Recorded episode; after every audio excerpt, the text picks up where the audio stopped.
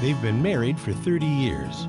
He's a pioneer of Catholic lay evangelization, and she has a master's degree in theology.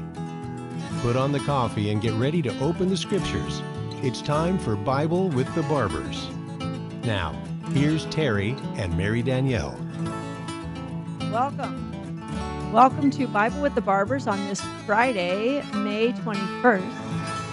Um, and it's actually the Friday before Pentecost. So we have Pentecost Sunday. The Easter season is quickly coming to a close. Pentecost Sunday will be the end of the Easter season here. So um, we thank God for this great season and we pray for the outpouring of the Holy Spirit.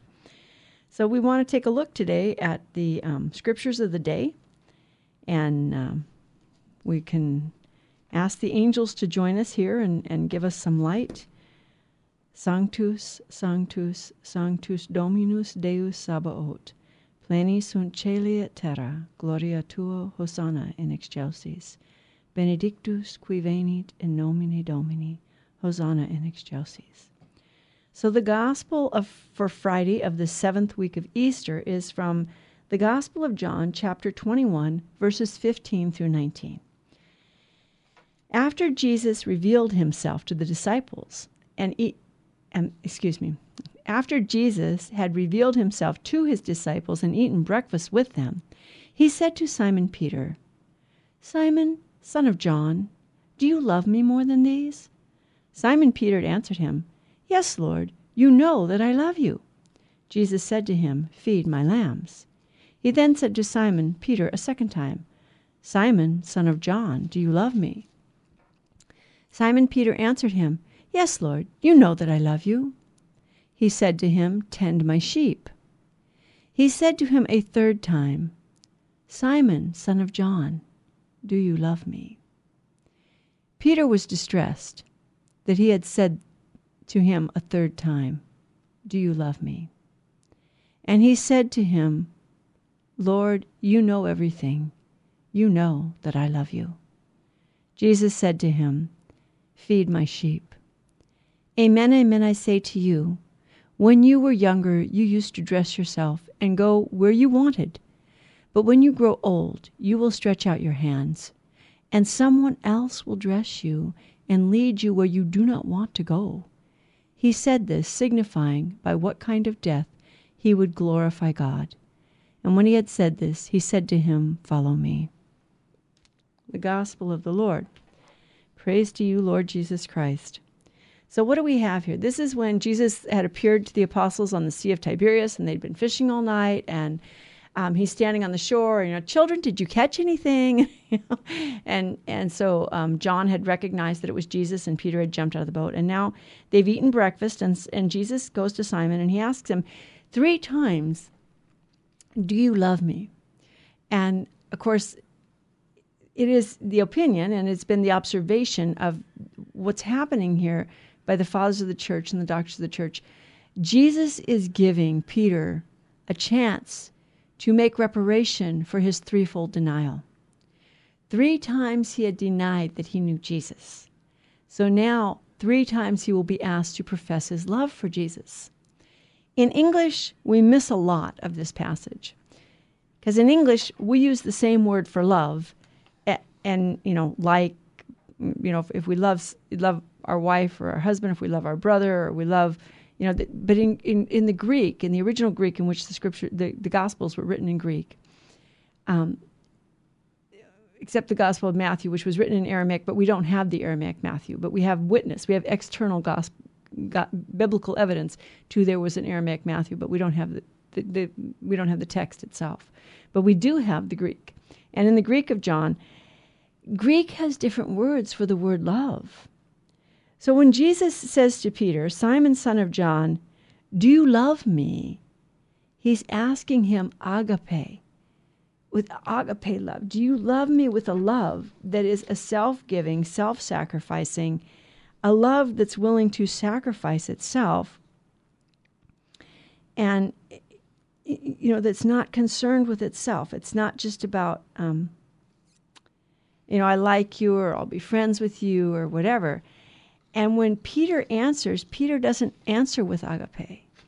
Peter answers with phileo. Phileo means friend. I, I like you as a friend. I like you. And so Jesus says to him, you know, he's giving Simon a chance to make reparation, okay? And and he also he, first he says, "Feed my lambs." Okay? And then he'll ask him again. And then he'll and the second time when Peter answers again, Jesus says agape and Peter says phileo, And then he says, "Tend my sheep." And P- Jesus is talking to Peter, all right? And he's entrusting to Peter this task of shepherding. Now Jesus has already identified himself as the shepherd, right? He is the shepherd. I am I am the good shepherd who lays down his life for sheep. But he's willing to share his office of shepherding with the men that he chose to be the bishops and the priests of his church, to lead his people. God's people always need a leader. We need a pastor, we need a shepherd. And Christ is the shepherd, but he shares that office with visible people here on earth that they will lead us to him. So, getting back to Peter's responses, though, so twice now Jesus has said, agape. Do you love me with agape love? And Peter has responded, um, Filio, Phileo. And so finally, Jesus says to him, Peter, do you love me as a friend? Phileo. And Peter says, Yes, Lord, you know everything. You know that I love you. You see, when Peter, when Jesus was coming to, uh, to his death, and in the before they went to the Garden of Olives, Jesus warns Peter that you're going to deny me three times. And Peter says, Lord, I'll die for you. And, and he proves that. He would have died for our Lord that night had our Lord allowed him to fight to the death to protect him. But that wasn't the way. That's not what he was going to do. And so Peter had made this bold proclamation even though everyone else will fall away, I'll never abandon you. And he abandons our Lord. And so now Jesus is saying, he's asking him for the highest form of love. Do you love me with the highest form of love? And Peter's, you know what? I'm not going out on a limb again. I, you know, I, I, I stepped beyond my bounds before and I fell flat on my face.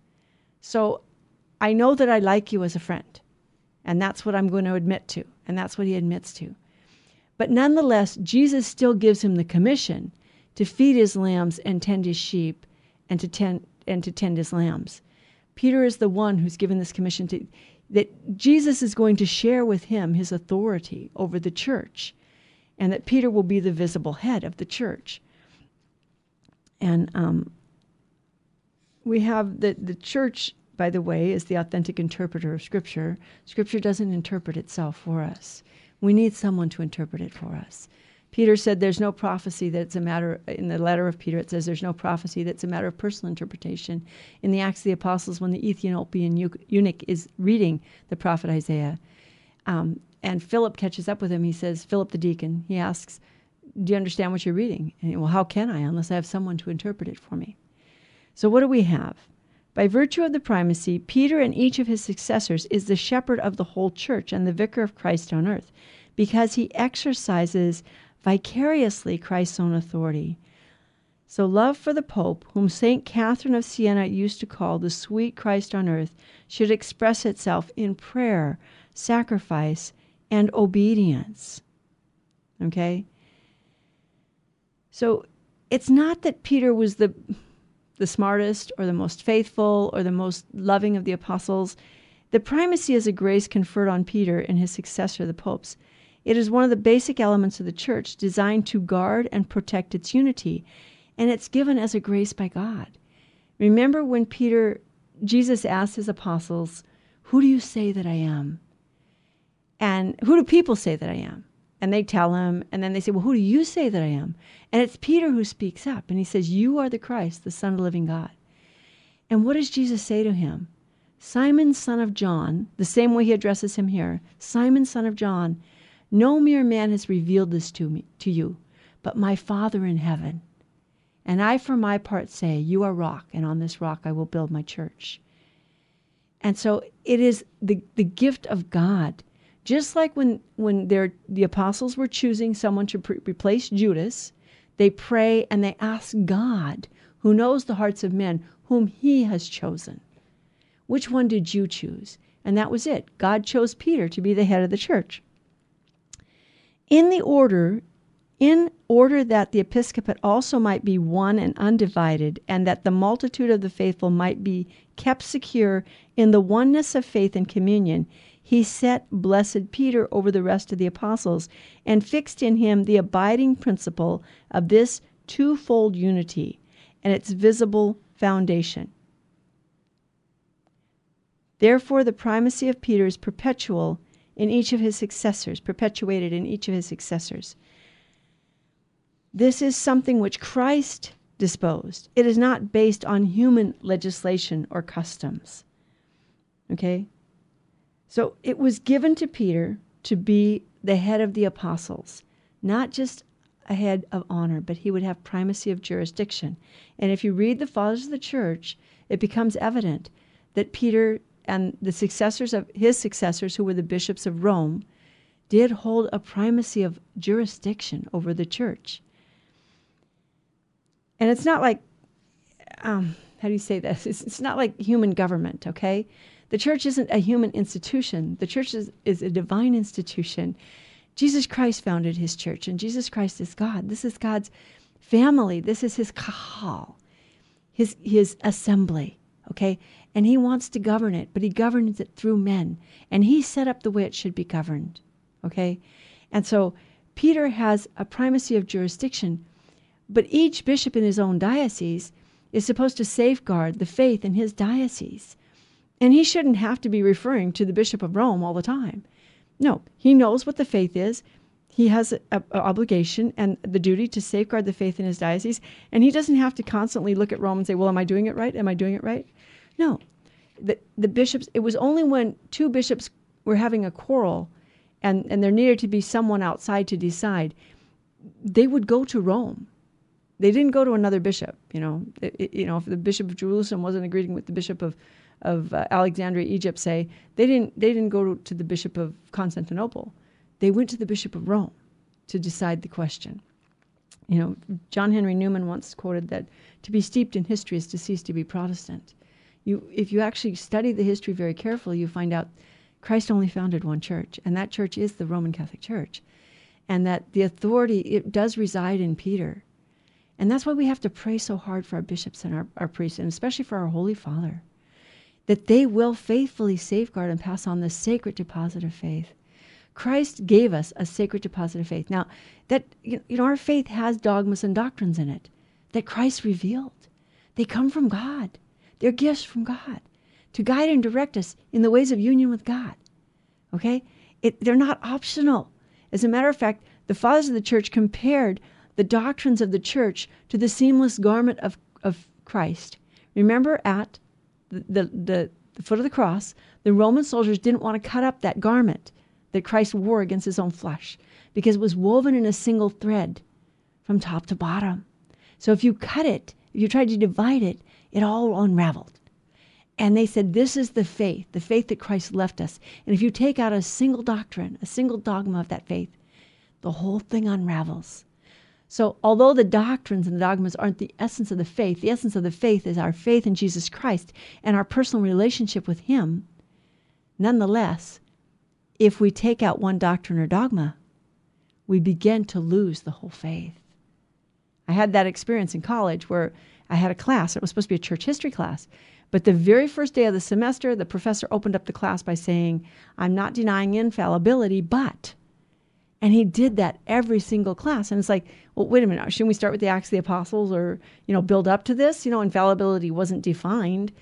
You know, but, but just because something wasn't defined until 18, the 1800s at Vatican I doesn't mean that it, the church didn't believe it. Remember, the, the, the, the, the the divinity and humanity of Christ, who Jesus Christ was, that he was a divine person with two natures, wasn't clearly defined and set in stone until the fourth century at the time of the Arian heresy, when the church had to clearly define it. So it's not that the church didn't believe in infallibility, but she didn't have to define it until it became a problem for the faithful, that so many people were disbelieving in infallibility that people were losing their faith because of it. And that was after the 400 years after the Protestant, or 300 years, 300 years after the Protestant Reformation in the late 1800s. The church finally had to define infallibility. But, and I didn't understand that. I didn't understand that that's what was happening. But Father, within two weeks that that class starting, I was losing my faith, literally. And I'm like, Lord, what's going on? I haven't stopped praying. I haven't stopped going to confession. I'm still trying to live the moral life the way you, you, you, you know, but I'm losing, I'm losing my faith. I, everything, I'm just becoming so non-Christian in my internal attitudes and and and it's like what's happening lord? And i remember kneeling before a life more than life-size crucifix in a chapel and saying lord you shed your blood for me and you're losing me. What does it mean to you? And i literally was desperate but i prayed. I prayed and i asked the lord. I think i'm losing my faith. Would, would please do something about it and one night I was inspired to make a comment to Father Joseph Fessio, because it was at USF, the University of San Francisco, and he was one of my professors and the director of the St. Ignatius Institute, which I was a part of that program. And I was walking back from a class with him, and I made a snide remark about the church, defining infallibility when she did. And Father simply said to me, Oh, yes, Danielle, and Jesus Christ wasn't divine until the fourth century. I kid you not, the lights came back on instantaneously. And then the next day for another class, I read for, uh, there was another class I was taking. It was called Church and Sacraments, taught by Father Francis King, another Jesuit, a believing Jesuit. And in that class, in that book, it said, and I'm paraphrasing, but if you accept the notion of the church as the mystical body of Christ, then you accept the visible structure of the church as divinely willed, not as something invented by God. And what did he mean by the visible structure? The Pope and the bishops with the priests. Okay? So you have the Pope, who is head of all of the bishops. And yes, he has primacy of jurisdiction. And then you have all the bishops in their individual diocese, and then you have the priests helping the bishops in each individual diocese. That's divinely willed. And it all became clear. One dogma of the faith was being attacked the infallibility of the Pope, and the Pope having jurisdiction, primacy of jurisdiction over the church. That was being attacked every day in class, subtly. And it was whittling away at my faith. I was shocked. I was shocked. How easily we can lose the faith if we don't stay vigilant. So Jesus gave this to Peter, his primacy, and he gives Peter the opportunity to make reparation for his sin. Three times Peter denied him. Three times Peter gets to profess that he loves him. Peter will eventually die a martyr. And that's what Jesus says at the end of that passage, right? He says, you know, when you were young, you went about where you were and, and you girded your own self. But when you're older, someone's going to come and put the, the belt on you and they're going to take you where you don't want to go. It was indicating the type of death that Peter, by which Peter would glorify God. And then Jesus tells him, Follow me. So Peter is the head of the church. The Pope of Rome is the head of the church. And he has a primacy of jurisdiction. It's not just a primacy of honor. And God has given him that position. That was God's design. Just as in the Old Testament, when God laid out his church, he set up priests. And, you know, God in his providence, God is God, I am not. I'm not the one who decides how God governs his church. But we have to pray and sacrifice for those who are raised up to lead us. And remember, Paul tells us to pray for our political leaders. How much more do we have to pray for those who lead us in the church?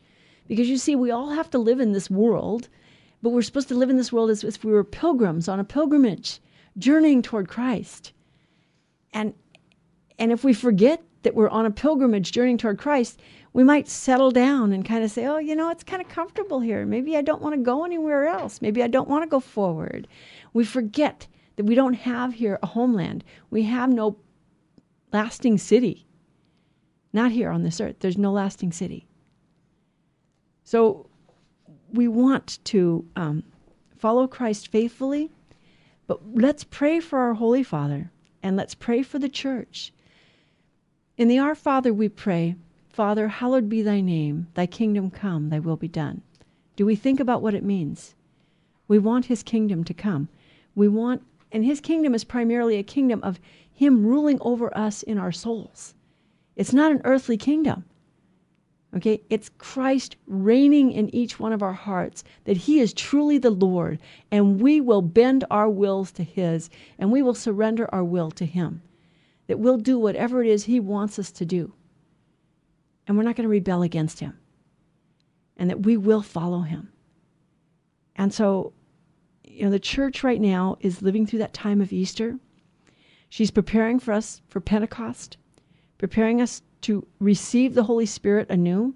Every year we have this opportunity to live that liturgical life of the church, which is kind of a reliving of the whole life of Christ, right? We start the liturgical life of the church in, in, in Advent in preparation for Christmas, and then we have the Christmas season, and then we go to the, the public life of our Lord, and then we go to the Passion of our Lord, and then we have Easter, where we have the birth of the church, and all throughout the Easter season, the church reads the Acts of the Apostles and tells us the history of the church.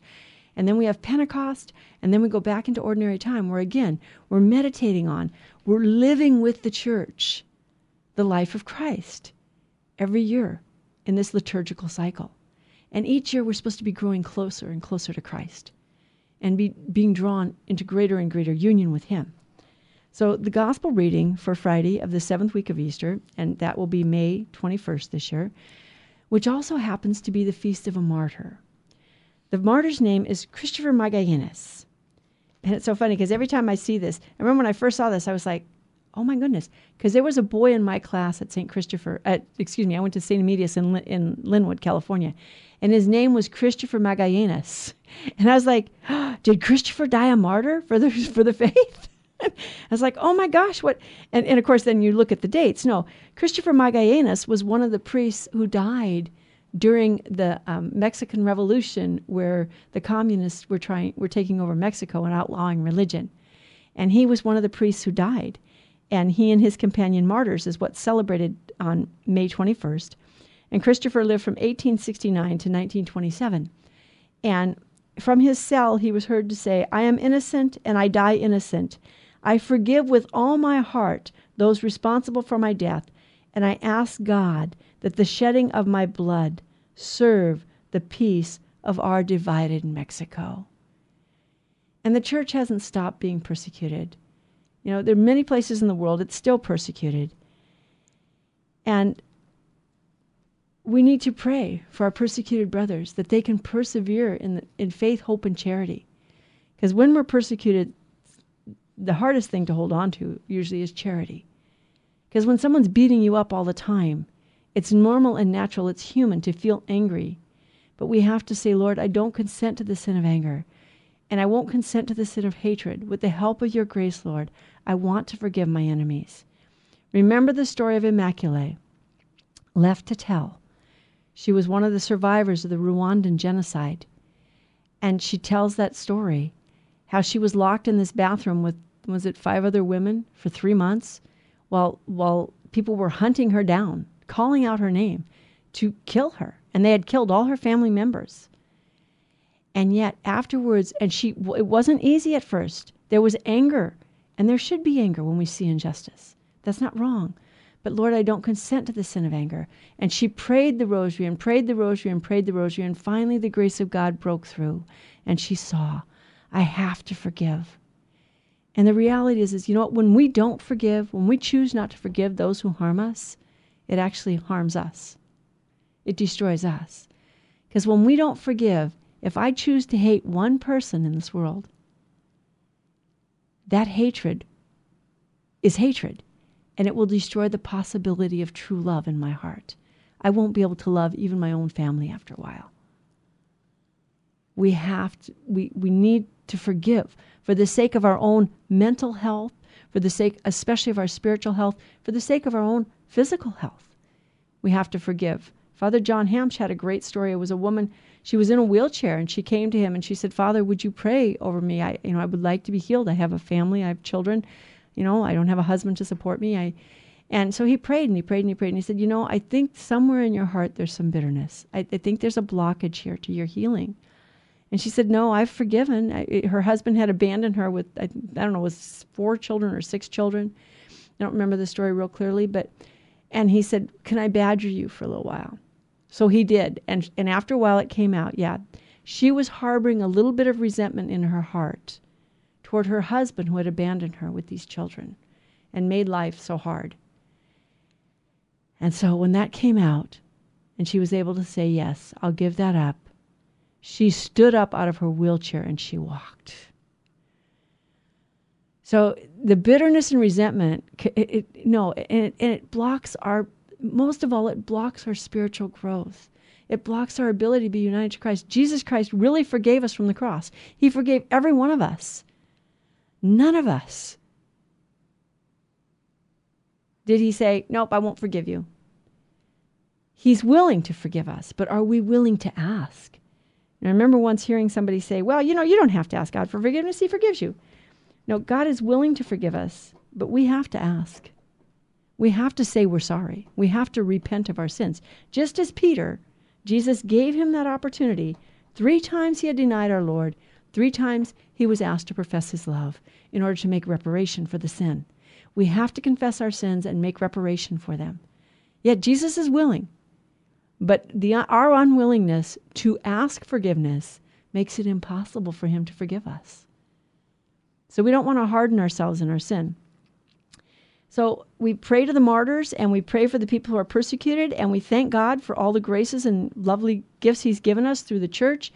And we pray especially for our Holy Father and the bishops that they will teach, govern, and sanctify the church in accord with God's holy will.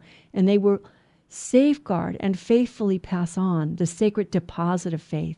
And yes, there is a sacred deposit of faith, those truths which Jesus Christ revealed to His church through the scriptures, through His own life through the inspiration of the Holy Spirit after the Pentecost, where the, the apostles received a fuller understanding of the things Jesus did while he was living among them. And so we want to do that, do all of that. And this Sunday is Pentecost Sunday. So I want to talk a little bit about Pentecost and the Holy Spirit. Why the Holy Spirit? Yeah.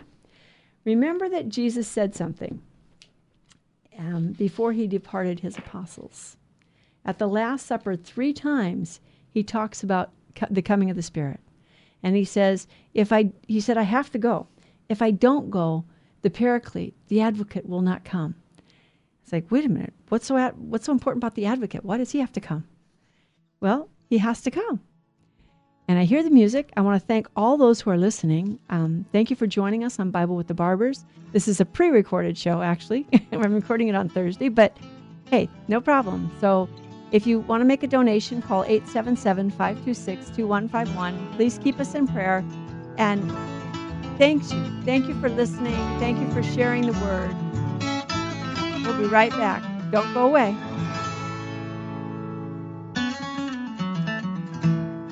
Now, back to Bible with the Barbers.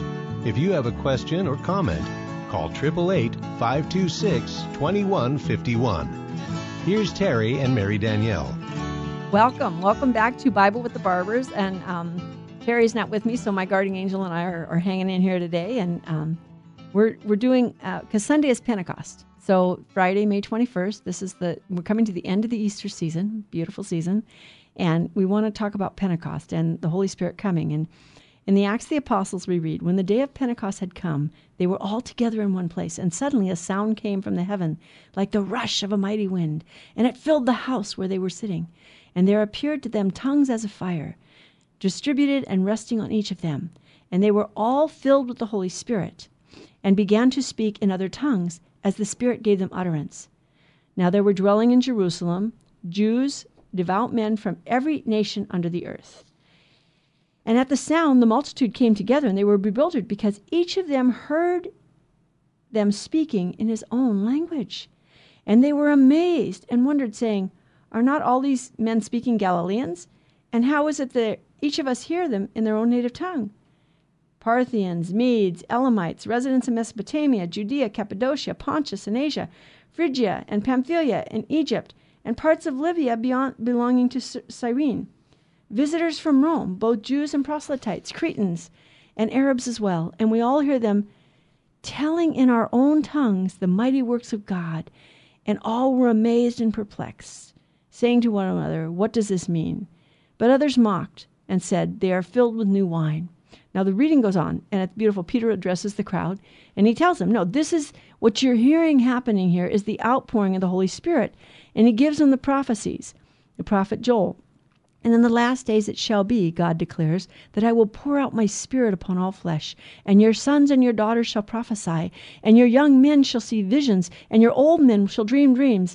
Yes, and on my men servants and my maid servants in those days I will pour out my spirit, and they shall prophesy. And I will show wonders in the heavens above, and signs on the earth below blood and fire, and vapor of smoke. The sun shall be turned into darkness, and the moon into blood, before the day of the Lord comes, the great and manifest day. And it shall be that whoever calls on the name of the Lord shall be saved. And Peter goes on to, to talk about Jesus and how he died but rose from the dead. And that we have proof that he rose from the dead because the prophet David, speaking as a prophet, said, "I saw the Lord ever before me; with him at my right hand, I, with him at my right hand, I shall not be shaken. Therefore, my heart is glad and my tongue rejoiced. Moreover, my moreover, my flesh will dwell in hope, for he will not abandon my soul to Hades, nor let his holy one see corruption. You have made known to me the ways of life. You will fill me with the fullness of gladness in your presence.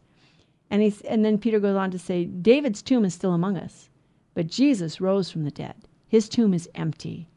And so we know that he was prophesying about the Messiah, that he would die, but he would rise from the dead. And this is what happened. And now he promised before he left that he would send the Spirit, he would send his Spirit. And so the Spirit of the Lord is upon us. And the Lord has anointed us as his followers to bring the good news. And each of us, according to the duties of our state in life, are to spread the gospel. But we can only do this with the help of the Holy Spirit. So we should be praying. That's one of the, by the way, which you're supposed to be doing from, from Ascension Thursday, or if it's Ascension is celebrated on a Sunday, we're supposed to pray intensely for the coming of the Holy Spirit, that God will pour out his Spirit upon the church. Because what happened when God poured out his Spirit on the early church? The Spirit perfected love within them. All fear was gone. They went out and fearlessly preached about Jesus Christ, even if it meant being imprisoned, being beaten, even if it meant dying. They weren't afraid to die. They were boldly proclaiming the gospel of our Lord.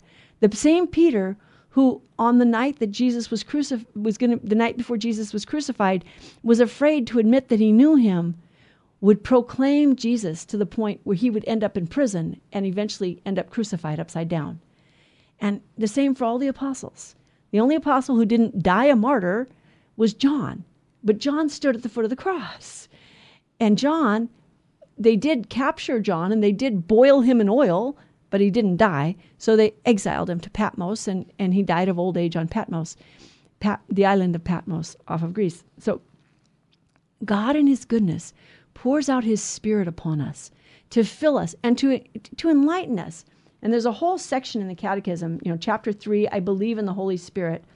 Um, it's numbers 683 through 774 in the Catechism, and it just talks about the different, you know, the graces and, the, and what does it mean? Who is the Holy Spirit? And and um, it starts out, no one can say Jesus is Lord except by the Holy Spirit. God has sent His God has sent the Spirit of His Son into our hearts, crying out, Abba, Father. This knowledge of faith is possible only in the Holy Spirit. To be in touch with Christ, we must first have been touched by the Holy Spirit. He comes to meet us and kindles faith in us. By virtue of our baptism, the first sacrament of the faith, the Holy Spirit in the church communicates to us intimately and personally the life that originates in the Father and is offered to us in his Son. So no one can say Jesus is Lord except in the Spirit. See 1 Corinthians 12 3. And Jesse tested this out one time when he was he didn't really believe it, and so he was a guard in the prisons, and I guess it was uh, Richard Ramirez was in the prison where Jesse was a guard, and Jesse said anybody can say Jesus is Lord. I mean, they're just words. What does it mean? And so he went to him and he said, "Look, Ramirez, do you want you want dinner from the sheriff's table tonight?" And Ramirez was like, "Yeah, what do I have to do, officer?" Say Jesus is Lord. He couldn't say it. He could not say it. And and then it goes on.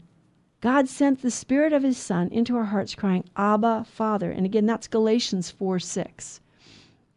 And so God is our Father. And the Holy Spirit is the one who helps us to recognize that God is our Father. Okay? Baptism gives us the grace of new birth in God the Father through his Son in the Holy Spirit. For those who bear God's Spirit are led to the Word, that is, to the second person of the Blessed Trinity, the Word of God, that is, to the Son. And the Son presents them to the Father, and the Father confers incorruptibility on them. And it is impossible to see God's Son without the Spirit, and no one can approach the Father without the Son, for the knowledge of the Father is the Son, and the knowledge of God's Son is obtained through the Holy Spirit. That's a quote from St. Irenaeus. And he's, he's pulling from Scripture there. He's pulling from Scripture. What did Jesus say at the Last Supper? This is eternal life, to know you, the one true God. He's speaking to his Father, the high priestly prayer, um, John 17. And him whom you sent, Jesus Christ. And he, in, that, in that Last Supper discourse, the, the chapters um, 15, 16, uh, and 17, 14, 15, and 16 of the Gospel of John, Jesus refers to the sending of the Holy Spirit and how important it is. He tells his apostles, It's good for you that I go, because if I don't go, the Spirit won't come. I have to go so that he will come. I will send him. So Jesus is sent by the Father, and the Holy Spirit is sent by the Father and the Son to complete the work of the Son. The Son is, he's the Messiah. He is the one who took human flesh to himself to redeem human flesh, to raise it up beyond itself our humanity is now united to the divinity for all eternity because Jesus Christ is the God man. He's God who took to himself a human nature. So by nature, we're lower than the angels, but by grace, we've been raised above the angels because God became man. He didn't become an angel. And that's evident in the, in the letter to the Hebrews. To which of the angels did God ever say, You are my son? Today I have begotten you? No, it wasn't the angels. Jesus didn't become an angel, he became a man. The second person of the Blessed Trinity. His name was Jesus. Jesus of Nazareth, that's the name of his human nature. But he is one person, the second person of the Blessed Trinity, who has two natures a divine nature and a human nature. And he didn't become Jesus until he was incarnate in the womb of his mother. Before he was incarnate in the womb of his mother, he is the second person of the Blessed Trinity, the Son of God, the Word of God. And so he sends the Holy Spirit. And it, the Holy Spirit awakens faith in us. He stirs up that faith and he helps us to see the truths. Remember, Christ, Jesus told his apostles that the Spirit would lead them to all truth and he would remind them of everything he had taught. It was the Spirit who would awaken in them all the truths that he had taught. Because oftentimes they weren't capable of receiving everything he was giving them. And it wasn't until after his resurrection when he could further explain to them. And then the sending of the Holy Spirit, where everything is brought together. You know, it's kind of like the experience I had. This is just a, you know, analogies limp, and this one is really lame. But anyway, when I was in college, and I, I, I was in a great books program at the University of San Francisco, and all of a sudden in my fourth year in that great books program, everything started coming together and making sense. And I was like, oh, no, I want to go back and redo it because now I know. Now I'm getting now I'm getting the full picture. Before I was getting little pieces of the puzzle and putting them together, and all of a sudden the whole picture was coming together, and it was like, oh, wait a minute. And, and that's with, when the Holy Spirit comes in our faith. He brings it all together, and then we go forward from there and continue to learn and to grow in, in faith, hope, and charity, and to, to continue to grow in the love of God poured out for us in Christ Jesus our Lord by the power of the Holy Spirit. So we have this great gift of the Spirit that, that Christ is giving to us. And these chapters in this chapter, excuse me, chapter three in the Catechism, talking about the Holy Spirit. Um, you know, what does it mean? Okay, so no one comprehends the thoughts of God except the Spirit of God. And that's from 1 Corinthians 2:11. Now God's Spirit, who reveals God, makes known to us Christ, his word, his living utterance. But the Spirit does not speak of himself. The Spirit, who has spoken through the prophets, makes us hear the Father's word. The Father speaks one word, that's his Son. But we do not hear the Spirit Himself. We know Him only in the movement by which He reveals the Word to us and disposes us to welcome Him in faith. The Spirit of truth who unveils Christ to us will not speak of His own. So I hear the music again. We're coming up against another break. Thank you for joining us on Bible with the Barbers on this Friday, May 21st. We're talking about Pentecost and the coming of the Holy Spirit. Come, Holy Spirit, come. Come, Holy Spirit, come. Thank you for listening. Thank you for sharing this with your friends and letting other people know about Virgin Most Powerful Radio. Don't go away. We'll be right back. Now, back to Bible with the Barbers. If you have a question or comment, call 888 526 2151. Here's Terry and Mary Danielle. Thank you again for joining us with Bible on Bible with the Barbers on this Friday, May 21st, the seventh, the uh, Friday of the seventh week of Easter. And we're talking about the Holy Spirit and the coming of the Holy Spirit because Sunday is Pentecost. And we want to prepare for that. We want to ask for the outpouring of the Spirit. We want to ask God to pour out His Spirit upon us. And so we were talking about uh, the Catechism of the Catholic Church, and we were reading paragraph 687. The Spirit of truth who unveils Christ to us will not speak of, on his own. And that's a quote from John 16 13.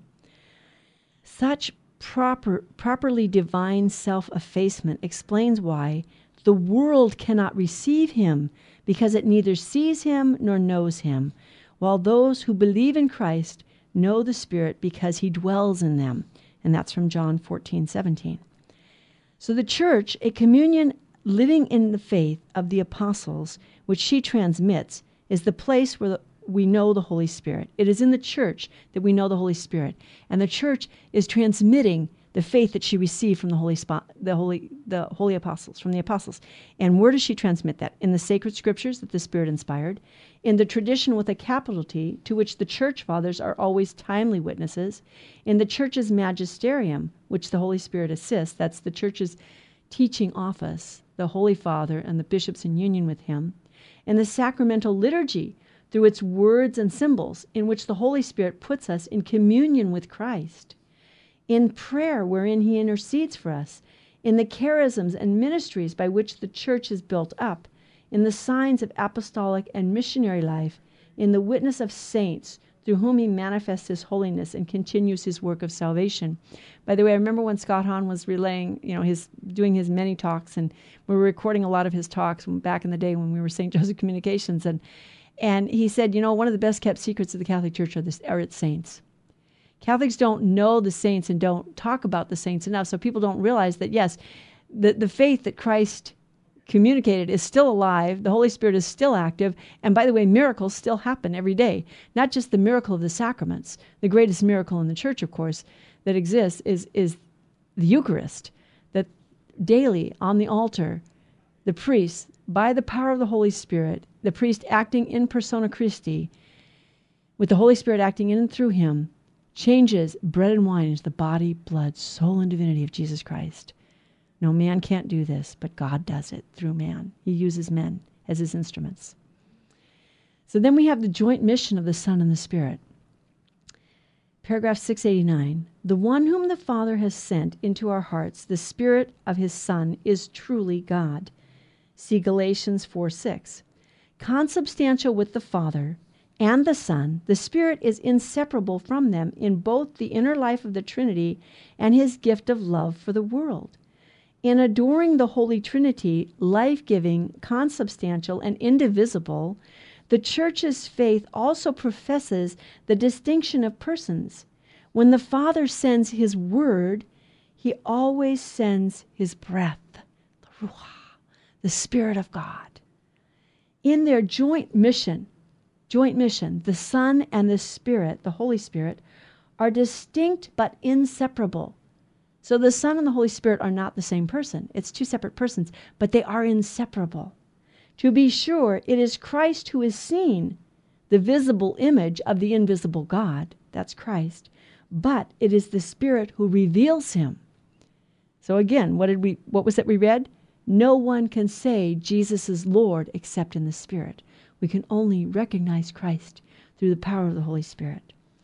And then paragraph 690 Jesus is Christ, anointed because the Spirit is his anointing, and everything that occurs from the incarnation on derives from this fullness. Compare John 3:34.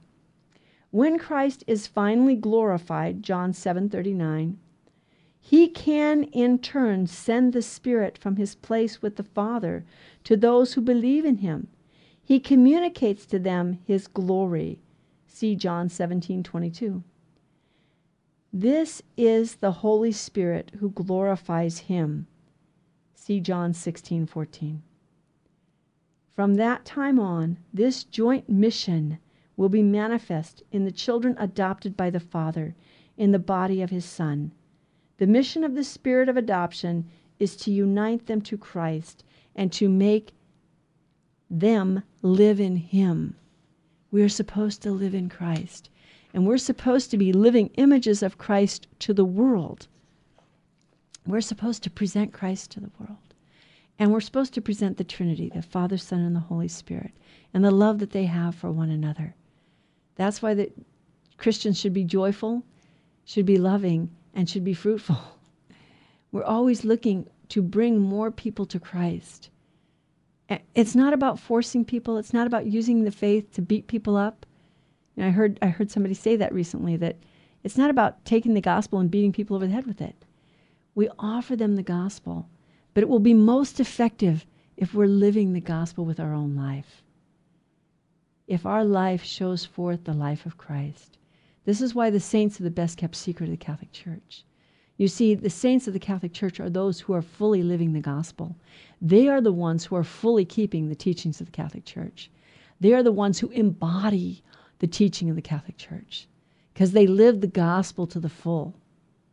And it's not that dogmas and doctrines aren't important, they are important. Jesus Christ revealed them. And if God revealed them, we can't say they're not important. We have to have that personal relationship with Christ that is nurtured and, and inaugurated by the Holy Spirit. That we have a personal contact with our God. We recognize Him as Father, Son, and Spirit, but as an intimate, personal friend and yet always that He is God. He is always completely other. And yet He draws us into His own life by the power of His Spirit, the mission of the Spirit to draw us into the life of the Trinity, to reproduce Christ in us. And we have guarding angels to help us with this, and we have saints to prepare us and, and, and help us to live this. And the example of the saints, like St. Christopher Magallanes and his companions, who died during the, the Mexican Revolution, they were part of the Cristero movement and they died martyrs for the faith. And we have to pray for persecuted Christians that they will have the grace of final perseverance and that they will be able to say, I give my life to Christ and I forgive my enemies. Just as Stephen, when he was being the first Christian martyr, when he's being stoned. Lord Jesus, do not hold this sin against them. Lord Jesus, into thy hands I commend my spirit. That we recognize and realize that Christ wants all men to be saved. He wants them all to be saved. So we pray for them. We pray for mercy and forgiveness. That's why we encourage the chaplet of mercy, the, the, rosary. We pray the rosary every day so that we can be looking at Christ through the mysteries of the rosary, so that his image can be reproduced in us, so we can become more and more like him. Through the power of the Spirit, we pray. And we should always ask the Holy Spirit to pray and to bring us, to, to, to come to us in prayer and to lead us in prayer and to perfect our prayer, to lead us to perfect prayer, and to perfect love within us.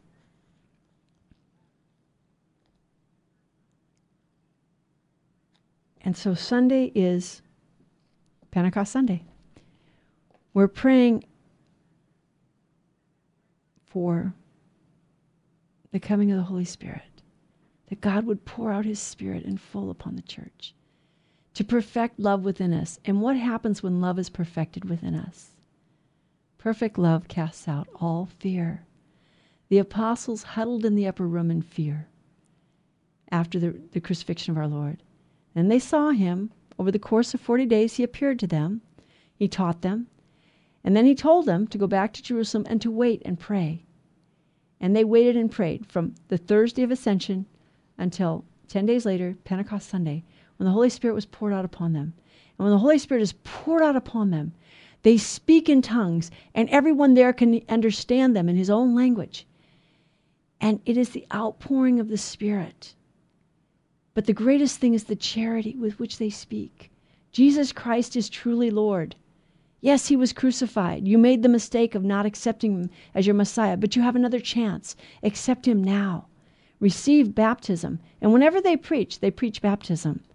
And in baptism, we're baptized in the name of the Father and of the Son and of the Holy Spirit, indicating the unity of the Trinity, that there is only one God, but there are three distinct persons in God. And the Holy Spirit and the Son are sent. They have a mission. The mission of the, Holy, the Son, the mission of, of redeeming us from sin, and the Holy Spirit of sanctifying us. So the Son has begun that process. He has paid the price, He has paid the debt. As they say, we owed a debt we couldn't pay.